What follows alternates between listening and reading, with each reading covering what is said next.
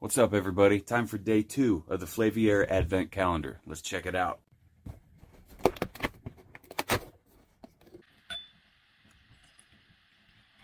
What we got for day two is the Hanson Irish Whiskey.